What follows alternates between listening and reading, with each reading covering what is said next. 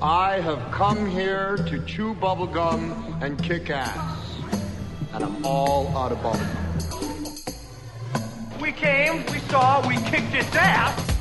I am Conor MacLeod of the Clan MacLeod. I was born in 1518 in the village of Glenfinnan on the shores of Loch Shiel. I am immortal. I suppose we have to register you as a lethal weapon. Your move, creep. What is your major malfunction, numbnuts? It says 100% guaranteed, you moron. Mister, if you don't shut up, I'm gonna kick 100% of your ass. This town needs an enema. Who are you then? Fly in the ointment, hon. A monkey in the wrench. Pain in the ass. Greed is good. Wait a minute. Wait a minute, Doc. Uh, are you telling me that you built a time machine? Hey, everybody! We're all gonna get laid! Excellent! Good morning, Vietnam! Life moves pretty fast. You don't stop and look around once in a while, you could miss it. Surely you can't be serious. I am serious. And don't call me Shirley. I'm not bad. I'm just drawn that way. Your clothes, give them to me. Kiss my ass! Son, your ego is writing checks your body can't cash. Inconceivable! I've got a little challenge for you, Stark. A new recruit. He's a tough case, but I want him treated in the usual manner. Train him for the games, let him cope for a while, and blow him away. Game over, man. It's game over.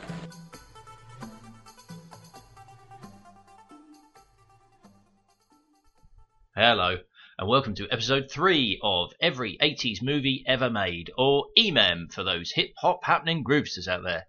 So, what do you think of the new title sequence? Good, eh? I spent a good few uh, minutes on that. Bit long, maybe? Uh, yeah, I thought so too.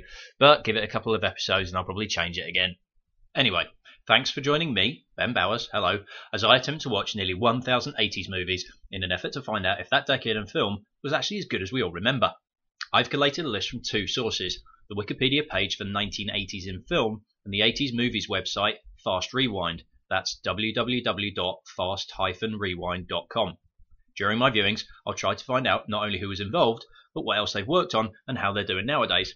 There'll be some review notes looking at the film as objectively as possible, within the context of someone living in the UK 30 years later, mind you. And if you're lucky, there may even be some secret bonus content featuring music from, or at least linked to, the film in question. If you've got any recommendations for more obscure 80s films that don't appear on those two pages, you can email me on emem at hotmail.co.uk. That's E-E-M-E-M. Or get hold of me on Twitter using at every 80s movie. That's every 80s movie. Or simply hashtag that 80s show. Wait, that sounds like someone else. So, a new intro, a potentially less bassy microphone setting, although we live in hope. Let's get on with episode 3. New robot voice, away you go!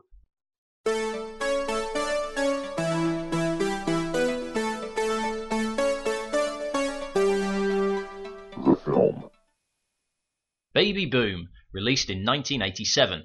With a budget estimated at $15 million, Baby Boom grossed $1.4 million on its opening weekend towards a total US box office of $29.7 million. It also inspired a spin off TV show of the same name, which ran for only eight episodes the following year before being canned. The director. Charles Shyer, born in 1941. His father, Melville, was a film director of his own, who worked with D.W. Griffith and was one of the founders of the Directors Guild of America. He worked his way up to head writer for the Odd Couple TV series and got his first feature film writing credit for Smokey and the Bandit in 1977. Two years later, he teamed up with Nancy Meyers to co-write Private Benjamin, which was released in 1980 and was a massive success, especially given that a female lead role was considered box office poison at the time. He married Meyers that year, and after his directorial debut with Irreconcilable Differences in 1984, co-wrote Baby Boom with his wife. They worked together again on the remake of Father of the Bride, starring Steve Martin, in 1991, and in 1995 released a sequel, the imaginatively titled Father of the Bride Part 2. In between those, he directed the poorly received romantic comedy I Love Trouble. Meyers and Shyer both worked on yet another remake in 1997, The Parent Trap, starring a not yet broken Lindsay Lohan, and this time directed by Meyers. Husband and wife then split, probably arguing over what film to remake next, and Shyer directed the lush looking but somewhat empty The Affair of the Necklace in 2001. Working on an original piece must have scared him because his next feature was, you guessed it, a remake of the Michael Caine movie Alfie, released in 2004. The original wasn't that great, the new version was even worse, but mainly because I can't stand Jude One Trick Pony Law. His next work is apparently Eloise in Paris, based on a 1950s children's book. Well, at least it's not a remake. The stars. Diane Keaton, born Diane Hall in 1946. She got her first major stage role in the Broadway rock musical Hair. As understudy to the lead, she gained attention by not removing any of her clothing. Wow, everybody else must have been absolute sluts. In 1970, Woody Allen cast her in his Broadway play Play It Again Sam, and it was during this time that she became involved with Allen and appeared in a number of his films, the first being a screen adaptation of the stage play.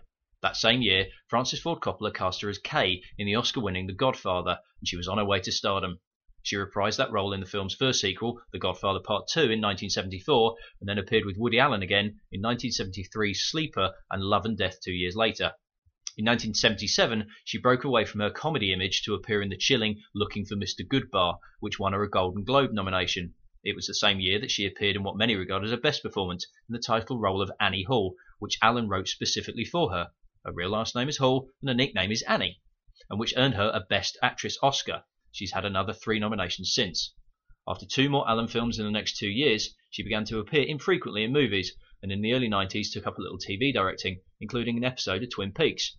In the mid to late 90s, she began to rise up the ladder again as she began to portray more mature roles. The First Wives Club, Marvin's Room, and a 2003 Oscar nom for Something's Gotta Give brought her back into the public eye. She still tends not to appear in more than one or two films per year, but she's still considered a highly regarded actress. Can't say I agree though. Is there something about her I just don't get. Maybe it's a slight kookiness, maybe it's her glasses, even though I wear glasses. I don't know, she just turns me off. Speaking of which, in 1996, she was number 46 in Empire magazine's 100 Sexiest Film Stars in History.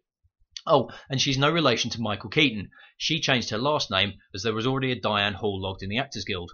Michael Keaton is actually named Michael Douglas, and he chose the surname Keaton as he liked Diane's name. So there you go. Sam Shepard was born in 1943. In 1962, a touring theatre company visited his hometown, and he joined up and left home to tour with them. He spent nearly two years with the company and eventually settled in New York, where he began writing plays, moving to London in 1971 but returning back to New York in 74. He gained some small acting roles in the 80s, but it was his role as Chuck Yeager in 1983's The Right Stuff that brought him to attention, earning him an Oscar nomination the following year. He continued to focus on playwriting, but as his face became more weathered and his voice got more gruff, he started picking up character roles which have become mainly authority figures. Swordfish, Black Hawk Down, and Stealth are all great examples, but only one of those is actually a decent film. He's your go-to guy for a no-nonsense captain, sergeant, or major. Harold Ramis was born in 1944 and was covered not two episodes ago with Stripes. However, if you haven't listened to that one yet, he worked in a mental institution for seven months, which he claims gave him great preparation for dealing with actors. He co-wrote Animal House, Meatballs, and Ghostbusters 1 and 2, which he also starred in, but arguably his greatest work is 1993's Groundhog Day, which he wrote and directed. Equally arguably is his worst work, which is the fucking appalling Neanderthal comedy Year One, starring Jack Black and Michael Cera. Sam Wanamaker was born in 1919.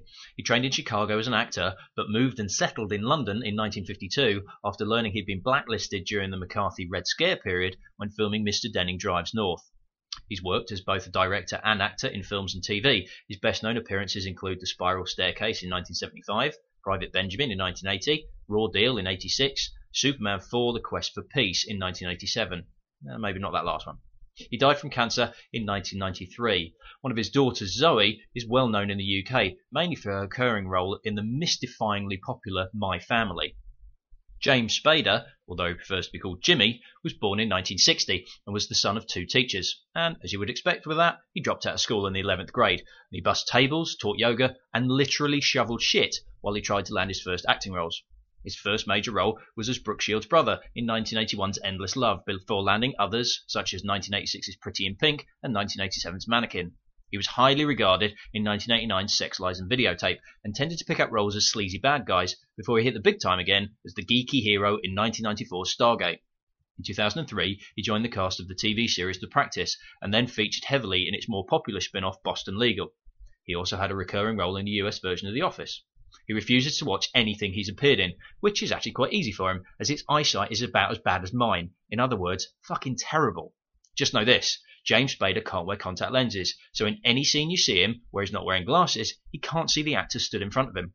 Fortunately, he's got a photographic memory, which means he can read the page in his mind as he's performing, and the only time he might fuck up a line is if two similar words are near each other on the page.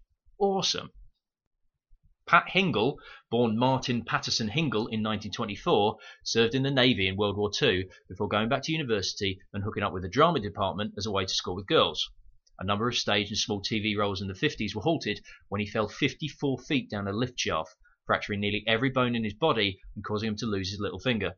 As in, it was cut off, not that he misplaced it. He was close to death for two weeks and took over a year to fully recover.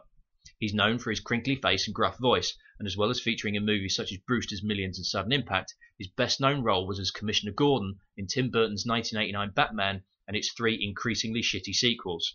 He died in 2009. Christina and Michelle Kennedy, born in 1986, played baby Elizabeth and also appeared in the TV spin off series. Christina, a double major in mathematics and secondary education, and Michelle, also a double major in elementary education and special education, followed in their parents' footsteps and became teachers. They had no desire to continue their acting careers, although never say never, eh? The writer. Along with the director Charles Shyer, Baby Boom was co-written by Nancy Meyers, born in 1949, and she also co-produced.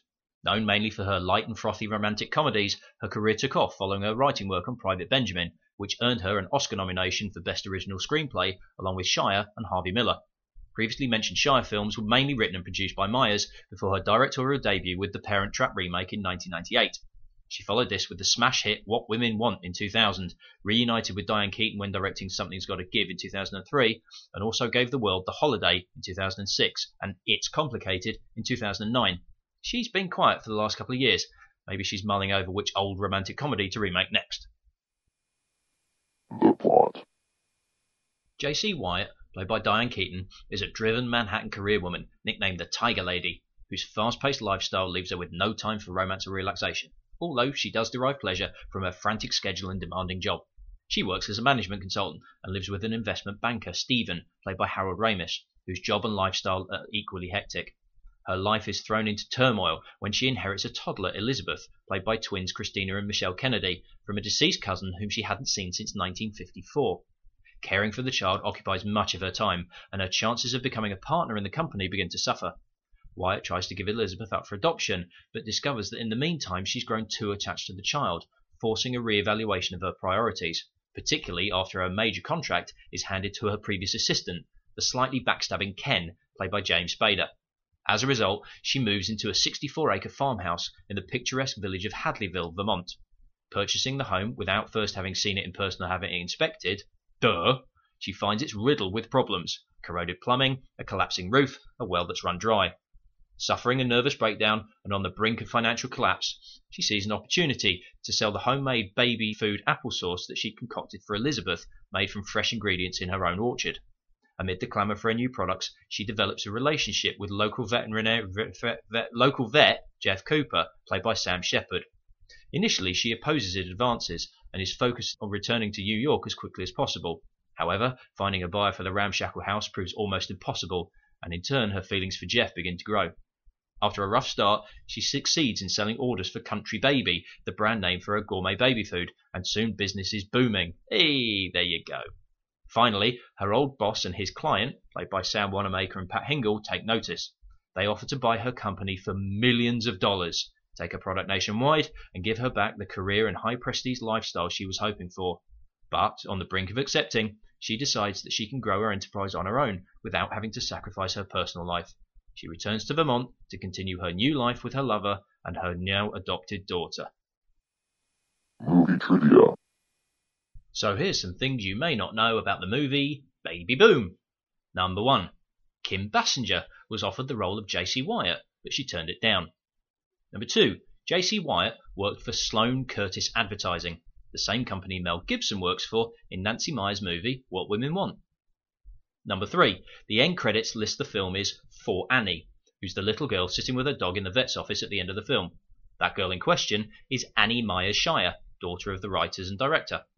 Number four, in Meyers' directorial debut The Parent Trap, the twins played by Lindsay Lohan are named Annie and Hallie, named after Meyers' two daughters. This time the end credits list the film is for Hallie. And you thought parents sharing pictures of their sprogs on Facebook was bad enough, eh? Review notes. Okay, so there wasn't a lot of movie trivia. So here's a few review notes that I took while I was watching the movie. There's quite a weird gag within the first couple of minutes. JC shakes this guy's hand on the street to say hello, and as he walks off, he looks at his hand and shakes it loose. I think it's because she's supposed to have a really tight, manly handshake, but it actually looks like she's got sweaty palms or something, and he's wondering what on earth it is on his hand. You could blame the bit part actor by all means, but it comes across totally the wrong way. Number two, there's not a bad four minute sex gag between JC and Egon, uh, Stephen. Uh, he leans over, asks her if she wants to have sex. Camera pans to the clock, it's 11.46. Crossfade to 11.50, JC puts her glasses on, Egon, uh, Stephen says, wow, that was amazing. Although four minutes, they must have done it at least twice. Number three, would social services just hand over a baby at an airport? I don't fucking think so somehow. Number four, JC tries to feed Elizabeth fancy pasta and sauce and gets a fistful thrown in her face. The trouble is, due to the camera angle, it looks like it's been thrown by a major league pitcher. Now, I've got a three year old baby daughter, and trust me, they can't throw that hard. Number five, although the fight with the nappies is fucking bang on, the first couple of times trying to put those damn things on, they're a fucking nightmare. Number six, some of the soundtrack sounds like Hill Street Blues. It's really quite strange. Number seven, pretty much every joke is telegraphed about five minutes in advance. Number eight, it really is a film of two halves. In the first half, JC has to deal with a baby. In the second half, she has to deal with living in the country. And it's why, whenever I've thought back to watching the film on the odd occasions that I have, it seemed like it's about three hours long, essentially, because it's two separate movies. Number nine. Make him blonde, and Sam Shepard would be the absolute spit of Owen Wilson. He's even got that big bloody nose. In fact, you could probably remake this with Owen Wilson and, I don't know, Jennifer Aniston. She's quite similar to Diane Keaton. She's got that quirky kookiness. Uh, babies are a bit boring though. Maybe swap it for, uh, I don't know, Labrador, call it Marley. Oh, wait, hang on a minute. Number 10. JC, this powerful, hard-working, go-getting businesswoman who doesn't take any shit, is stopped absolutely dead in her tracks with a forceful, passionate, manly man kiss from Jeff. And all that feminist goodwill the film's earned in the previous hour or so goes straight out the window as she goes all gooey and girly. Number 11. I've only done three film reviews so far, and this is the second with spinny newspaper headlines coming up into the screen. Must be an 80s thing. Number 12. Everybody else comes back at the end. There's Wanamaker's character, Pat Hingle, James Spader. They're all there at the end of the film as she's getting her redemption. But there's no Egon, uh, Harold Ramis. I mean, all right, she's shacked up with her hunky vet, but it's Egon Spengler. Can't he get a goodbye shag or something? And finally, number 13. It makes absolutely no sense for JC to turn down the offer. She's got the ability here to set her demands and screw over Fritz and Ken and get a life sorted for Elizabeth while still maintaining control over her business. Now, by turning it down, she's making life even more difficult for her because there's a really good chance that the food chain company will get a competitor and screw her over royally. So there you go. The verdict. It's a bit like the top of a cappuccino. It's soft, it's light, it's frothy, and it's just a little bit pointless. It's totally targeted at women, but I get what the film was trying to achieve. Gain some respect for businesswomen in a time when they were still struggling to gain some at the top end of the workplace. But unfortunately, it still essentially says that parental responsibilities are the most important thing in a woman's life, along with a hunky man to give you a big kiss and look after you.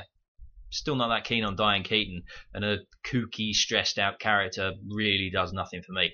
But I didn't hate it, and it's completely inoffensive. And every time I think about the odd times that I've watched some of this, it always seems to have been on a Sunday afternoon while it's raining outside and there's nothing else on TV, which pretty much sums up the best viewing experience to watch this film. However, I did find a closeness to this and I connected with it more now that I have a daughter of my own. There were parts of it, say when Elizabeth was ill and she um, JC was worried about her, well, I properly connected because I'd been through that myself. It's probably about the most neutral review I think I've ever given for a film, but this is probably because it's one of the most neutral films I've ever seen. The remake or sequel. Well, there's been no remake as such, but technically it's had a sequel, as there was the spin off TV series, but I've never seen that, don't really have any desire to either. It's definitely a movie of its time, pushing the 80s feminist ideology to the fore, similar to Lines of Working Girl, which came out the following year. Women in business were clawing their way to the top, and this was showing that it was possible, eventually, to juggle both family life and a successful business career. In fact, just thought of a kind of remake, only with genders reversed, and one could say that's a sign of how times have changed. Jersey Girl, written and directed by Kevin Smith, starring Ben Affleck. High powered businessman has to rebuild his life when he's saddled with looking after a child emasculated man struggling in a world dominated by powerful women. Yeah, all right, that might be pushing it too far, but you're still a copycat bastard, Silent Bob. Sound clips. So here's some clippy clips from the film. Uh, this is the very start, um, and somehow, just with the music, you can tell it was made in the 80s.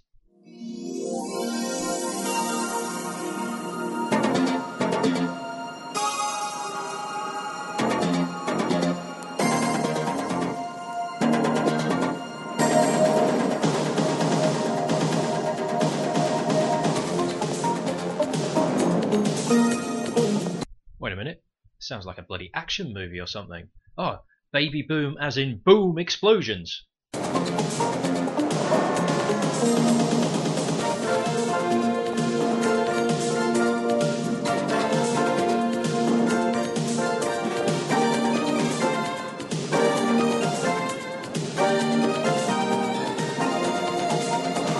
Oh no, wait, now it's turned into fucking Cagney and Lacey. 53% of the American workforce is female. Three generations of women that turned a thousand years of tradition on its ear. As little girls, they were told to grow up and marry doctors and lawyers. Instead, they grew up and became doctors and lawyers. They moved out of the pink ghetto and into the executive suite. The pink ghetto? Eh? What?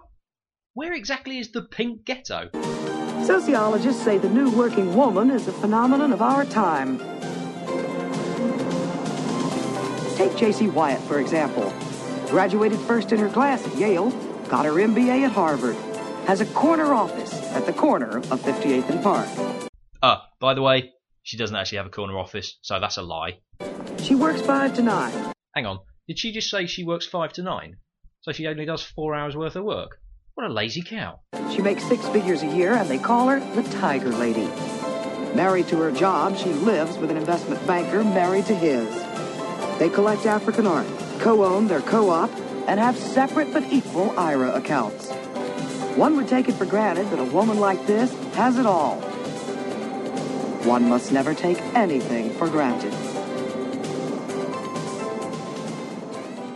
See, I'm not actually sure what this voiceover is supposed to be. It sounds like it's from a TV show or documentary, but it's not referenced as the film begins. It's not Diane Keaton, so it's not a character monologue, and there's no voiceover at any other point in the film. It's just a really clumsy way of introducing the lead character and backstory. It's proper Basil exposition.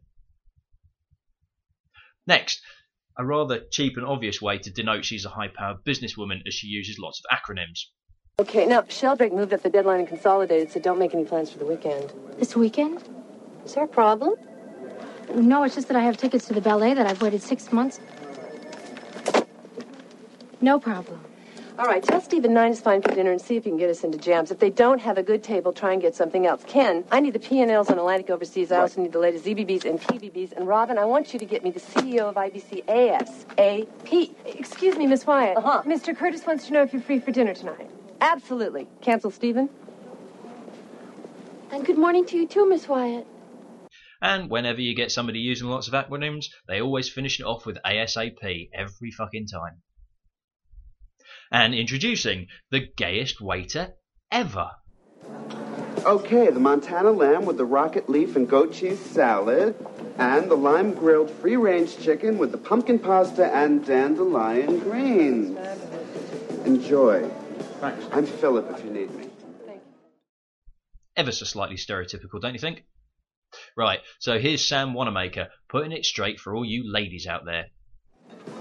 I mean, a man can be a success and still have a personal life, a full personal life. My wife is there for me whenever I need her. I mean, she raises the kids, she uh, decorates, she. I don't know what the hell she does, but she takes care of things. I guess what, what I'm saying is I'm lucky. I can have it all. Yeah, just don't bother, little chickadees. There's too many problems out there for you ladies to be dealing with. So, let's meet the world's friendliest toy store employee. Believe me, JC, you made the right choice. You're gonna be a partner for Christ's sake. Your career comes first. Look at it this way. Yeah. You spend a few days with her, you got her all these toys. I know. $1,700 worth of clothes. Come on, that's not a bad haul if you ask me. Well, I just want to say thank you for your support, Jesus. Hey, no problem. Nice to meet you. Nice to meet you. Honestly, this guy's not seen at any point in the film beforehand. She's clearly had no reason to go to a toy store before, and yet as she walks out alongside about $5,000 worth of toys, Jesus is telling her how to live her life. Man, she must really have run her mouth off in there. So let's meet some scary adoptive parents. This is Mr. and Mrs. White. Hi. The Whites have been very anxious to meet Elizabeth. Now, before we take her off your hands, I want to hear from the horse's mouth that there's no chance of us getting the mail. The agency representative that came out to our motorhome said we might have a chance of getting a boy. So father here just wants to make sure that no stone's been left unturned. We did try to locate a boy for you, but there are no boys available at this time. Well, then, she all right for you, Mother? Yes, sir. Now, she's got all of her shots and everything. Lord Merle, it's not a puppy. Um, I understand you bought Elizabeth some new clothes. Oh, yes, I just, I bought just a couple of things. You see, she's just uh, getting over a cold, so I brought her medicine and, uh, and, uh, well, she, she takes a quarter of a teaspoon every four hours, and I packed her measuring spoon in with her clothes and toys. The clothes and toys won't be necessary. Where are you folks from? I mean, if I'm allowed to ask. We'll be moving back to Duluth next week. Most of Merle's family is out that way now, and our pastor is out there and all. I'm sure Fern will like it just fine. Fern? We're naming her after Merle's mama. Hush, hush, hush now. Oh, look, they're a pair of religious nuts. They're always nutty. And speaking of which, here's another religious nut for you. Hi, I'm here for the nanny interview. So why don't you tell me a little bit about yourself? I'm originally from Wichita, Kansas. Oh, and what brought you to New York? The Lord. Uh-huh. Well, thank you very much for coming by. Tell you what, let's go for the hat trick and have another religious nut. I will teach your daughter to properly respect a man. I speak only when spoken to. I do not need a bed. I prefer to sleep on the floor. Oh, wait, she's wearing a burqa. Oh, casual 80s racism. Yay! Next, some scheduling mothers. What about uh, a week from Wednesday for Junior Symphony? No, no, no, Nicole has drama on Wednesdays. Ah. Ben's got his playgroup in French on Monday, Gymboree on Tuesday, computer readiness on Thursday. What about Friday? After violin, but before his shrink. Perfect. See, this is one of those scenarios in the theatre where parents would turn to people who don't have kids and say, Oh, that's so true, but you won't get it as you don't have any kids, and therefore you never understand what we have to go through. Twats. Next, Country Bumpkins with a weird noise that's quite clearly dubbed.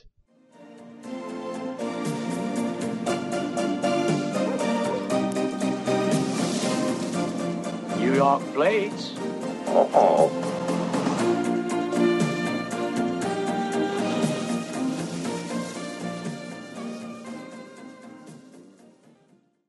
Does anybody have any idea what that was supposed to be? A word? A noise? I'll play again.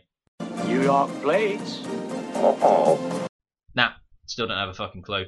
And as much as I love 80s music, that synth and sax stuff is utterly shit. Next, Flappy Gully Willers means big snow, apparently. Them pipes is corroded, miss. There's no way I can get this system going again. Oh, that's a bad break. It's going to be a mighty cold winter. Yeah, how do you know? Well, you, you, see, you see them birds? They're, they're gully willers. Oh. And when they're flapping their wings like Yeah. that, means a big snow's coming. I better call the editor of the newspaper. See, if a plumber said that to me, do you know what I'd say back to him? Fuck off, you shyster. So let's have a listen to Diane Keaton flipping out. Uh oh. Your, your well's dried up. Oh, oh God, that's good. I thought it was something serious where you can just fill it up because there's a hose right around the back. You know what I mean? fill it, fill, fill it up. What? Fill, fill it up. Lady, you're, you're, you're out of water. You're out of water. You're, you're going to have to tap into the county line. And that's three miles down the road. Well, look, I am almost out of money, Mr. Boone. I don't understand these technicalities. Just tell me one thing, okay? Is this going to be expensive? Yep. Well, do you know, like, approximately how much this is going to cost me? No. right, yeah. Well, just guess! Uh, uh, five, five, six thousand dollars, maybe more. Oh, well, that's just fine. That's it! I'm in! I can't make it here, okay? I mean, I am not. I am not Paul Bunyan, all right? I went to Harvard. I graduated at the top of my class for what? To spend my life fixing up this dilapidated shack? Well, you can just forget it. Because I'm going to get out of here. You see, I need to work. I need people. I need a social life. I need sex. Please, please, I'm a married man. I'm gonna shrivel up and die here. I mean, how much food is a person supposed to be able to make in their lifetime? I mean, I am a career woman. I am used to having phone lists and dinner meetings. Do you know what I mean? Uh, no. Not that. that. I have been yupped and noped to death by you guys. I have had it with whiskers and plaid. Look at me. I am going nuts. I used to be cute. I'm not prepared for wells to run dry. I just want to turn on the faucet and have water. I don't want to know where it's coming from. Ah, another six thousand. Ah! Oh. And then she passes out. To be honest, I could only understand about half of what she was going on about there. Next, I'm a vet. Not a bad little joke, this. I'm so. I'm so lonely, Doctor. I'm so lonely. Oh, what is that? What's that? That, that's uh, my next patient. What do you mean? I'm a vet. Hi, Joe. You're a what? I'm a veterinarian. I'm spilling my guts out to a vet. I'm lying on a vet's table telling you about my sex life. What? What do I have? The horse hair on me anyway. I thought you knew on what? What? You're wearing a white jacket. You look like a real doctor. You've got diplomas and a stethoscope. Relax. I wasn't going to put you to sleep for. Oh, and what is that supposed to be? Vet humor or something? Look, Dr. Cooper, I think it is highly unethical of you to allow an obviously emotionally unglued woman to sit here and think that you're a real doctor. I mean, I think I should report you the AMA or the AVA or the BMA or whatever. And Diane Keaton gets stopped with a kiss, and this is the point that the film just falls apart. So, you know, uh, you and me are probably the only two people under 60 in the whole of Hadleyville County, so we might as well make the best of it. Look, I appreciate you taking the time to chat, but I'm really not in the mood for idle conversation, so if it should happen again, I think we should both gracefully try to ignore each other. Because I'm not one of your little students who's going to faint every time you say hello. I am a tough, cold career woman who has absolutely nothing in common with a veterinarian from Hadleyville.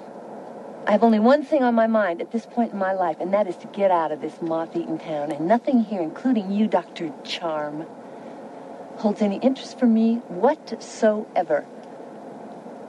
So what do you think about that?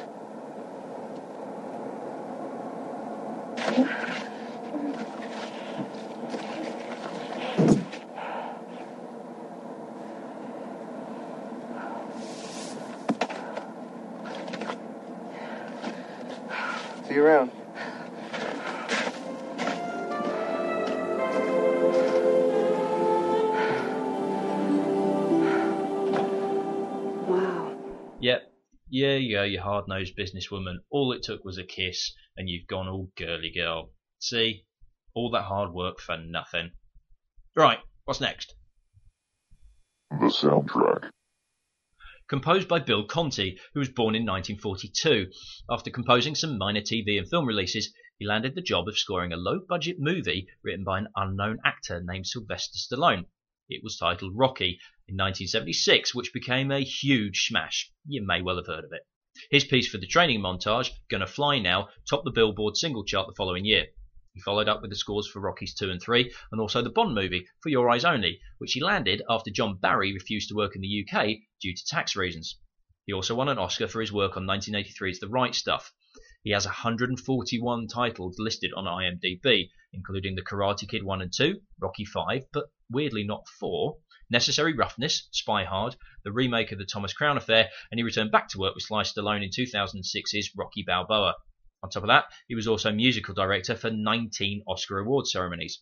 As for Baby Boom, well, the score is extremely twee when it needs to be and has a real overkill of screeching 80s sax. The end credits is even worse with some really awful female la la la ing going on. In fact, here, comes a little bit now. All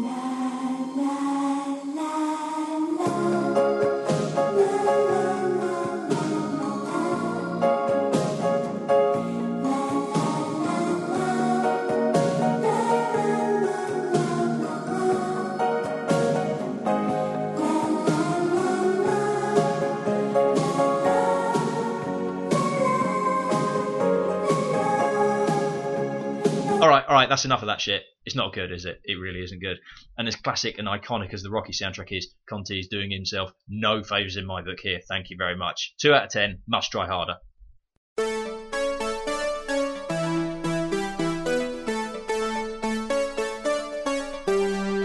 The next film. Boom! There goes Baby Boom. Bye bye, out the park. So long now. Three down, 997 and possibly more to go. Holy crap. Well, onwards and upwards, so let's boot up my 80s computer and see what the next film under review is. Yes, come on! Secret Admirer, released in 1985, starring C. Thomas Howell. Why am I excited, you ask? Well, it's not about C. Thomas Howell, that's for starters. It's because Jan Hammer did the soundtrack, and I fucking love Jan Hammer. So, the next episode might be less about the film, which I think I last saw when I was about 12, but remember really loving, and more about how amazing Jan Hammer is. Woohoo! Remember, if you've any feedback or suggestions, you can get hold of me at emem at hotmail.co.uk or via Twitter on at every 80s movie. Thanks for listening, and I'll see you next time. Bye bye now!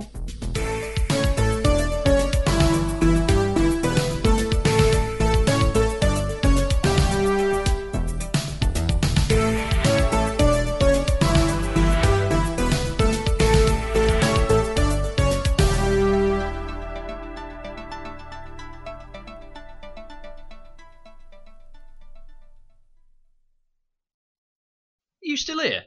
Uh, uh, I mean, oh, uh, you're still here? Ah, well, let's have some bonus content then.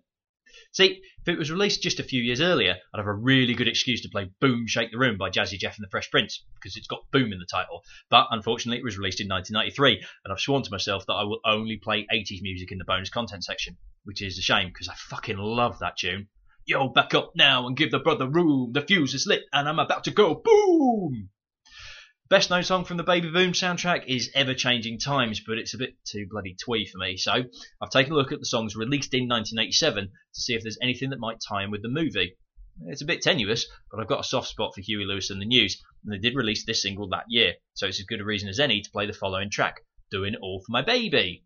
Yeah, that's as good as it gets, so stop complaining, alright?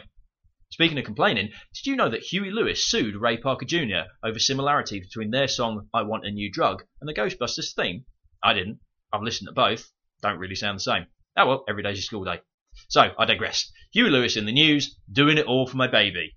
Enjoy.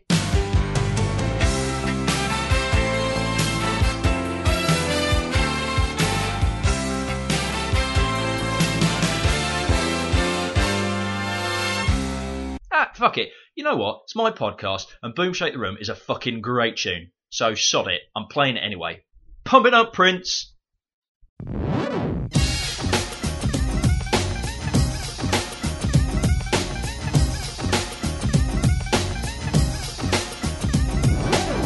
back up now and give a brother room. The fuse is lit and I'm about to go boom. Mercy, mercy, mercy me. Oh, my life was a cage, but on stage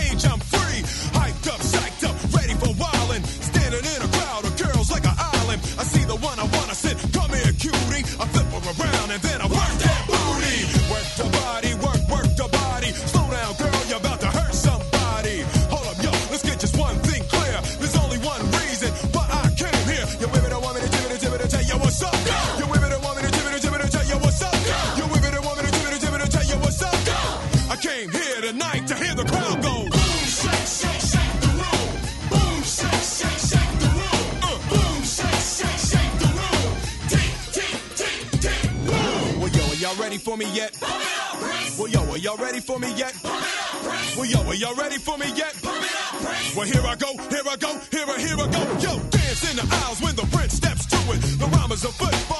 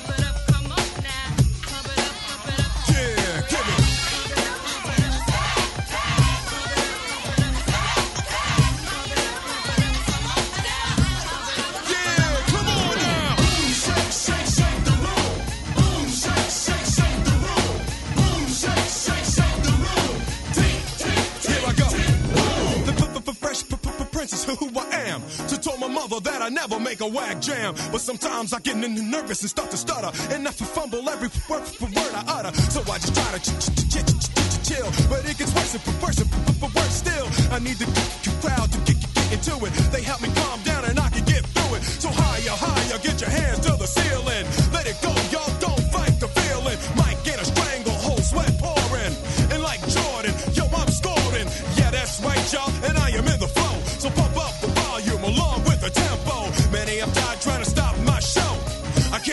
tonight to hear the crowd go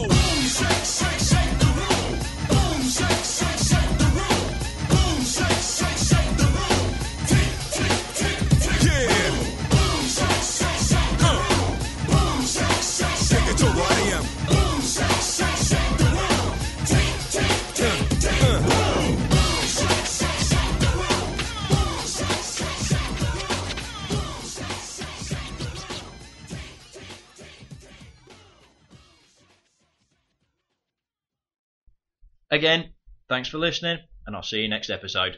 End of line.